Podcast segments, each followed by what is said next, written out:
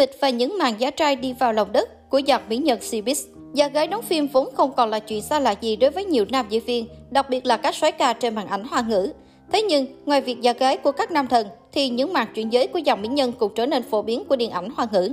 Tất cả những sao nữ trên đã từng hóa thân thành nam nhân trong nhiều bom tấn điện ảnh. Tuy nhiên, không phải ai cũng để lại ấn tượng tốt trong lòng khán giả. Có không ít những màn giả trai đi vào lòng đất của các người đẹp phải nhận gạch đá từ người xem.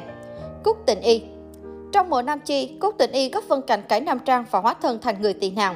Thế nhưng cô vẫn xinh đẹp sang chảnh. Liệu có người tị nạn nào mà phấn mắt, môi đỏ, lông mày sắc đến mức lố bịch như thế không? Sang đến phân cảnh cải trang để lén vào doanh trại, làn da của cô vẫn trắng bật tông và đôi môi còn đỏ hơn nữa.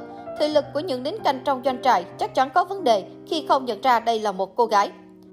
Địch lệ nhiệt ba Dù rất xinh đẹp nhưng không phải lúc nào địch lệ nhiệt ba cũng có thể hóa trang thành địch của shop. Tiêu biểu trong đó là lần giả nam ở bộ phim cổ trang.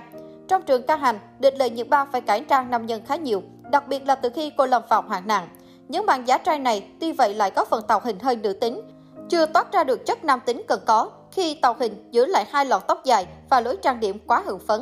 Chẳng hạn như khoảnh khắc này, nhìn vào người ta chỉ thấy một mỹ nữ được trang điểm tỉ mẩn, đội thêm mái tóc giả, trét nhẹ chút giọt nồi rồi diễn vài đường võ mà thôi. Dương Mịch là diễn viên hàng đầu nhiều năm ở Trung Quốc. Dương Mịch từng có không ít lần có tạo hình nữ cải trang nam. Trong số đó, người đẹp bị ném đá vì nhân vật tư âm ở giai đoạn đầu của tam sinh tam thế thập lý Đọc hoa nhiều nhất. Tạo hình này của nàng Bạch Thiện thiếu nam tính vì phần mái tóc quá sạch sẽ. Chưa kể, tạo hình này khiến nữ diễn viên lộ ra nhiều nhược điểm trên gương mặt. Sau này Dương Mịch có giải thích rằng cô không để lại lọn tóc con ở trán vì muốn nhân vật của mình tự nhiên và chân thực hơn. Dương Tử Dương Tử khi cải trang thành nam nhân khi tham gia bộ phim Long Châu truyền kỳ.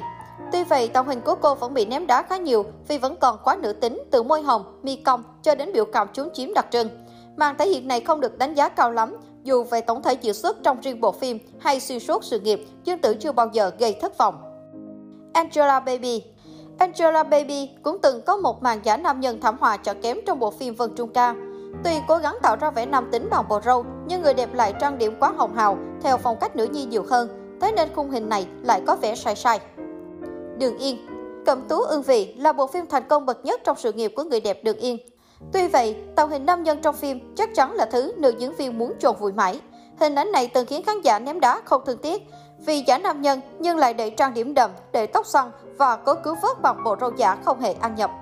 Trúc Tự Đăng Lập trình viên đáng yêu kể về cô nữ sinh Lục Ly đem lòng yêu thầm nam thần IT Khương giật Thành. Cô thích anh đến mức theo đuổi ngành công nghệ thông tin để vào cùng trường với anh. Tới khi ra trường sinh việc, cô phát hiện công ty Khương Nhật Thành không tuyển nữ. Để tiếp cận người thương, Lục Ly giá trai vào làm ở công ty. Tình tiết này đã bị cư dân mạng ném đá dữ dội. Nhiều người cho rằng kịch bản phim quá trẻ con và coi thường trí tuệ khán giả khi cho nữ chính cải giả nam trang để theo đuổi nam chính. Khi cải trang, chút Tự đang còn chút mi cong, tô son đỏ, không phù hợp với thân phận nam nhi. Tôi không thể tin được lại có thể xem một bộ phim có chuyện nữ giả nam một cách kịch cỡm như vậy ở năm 2021.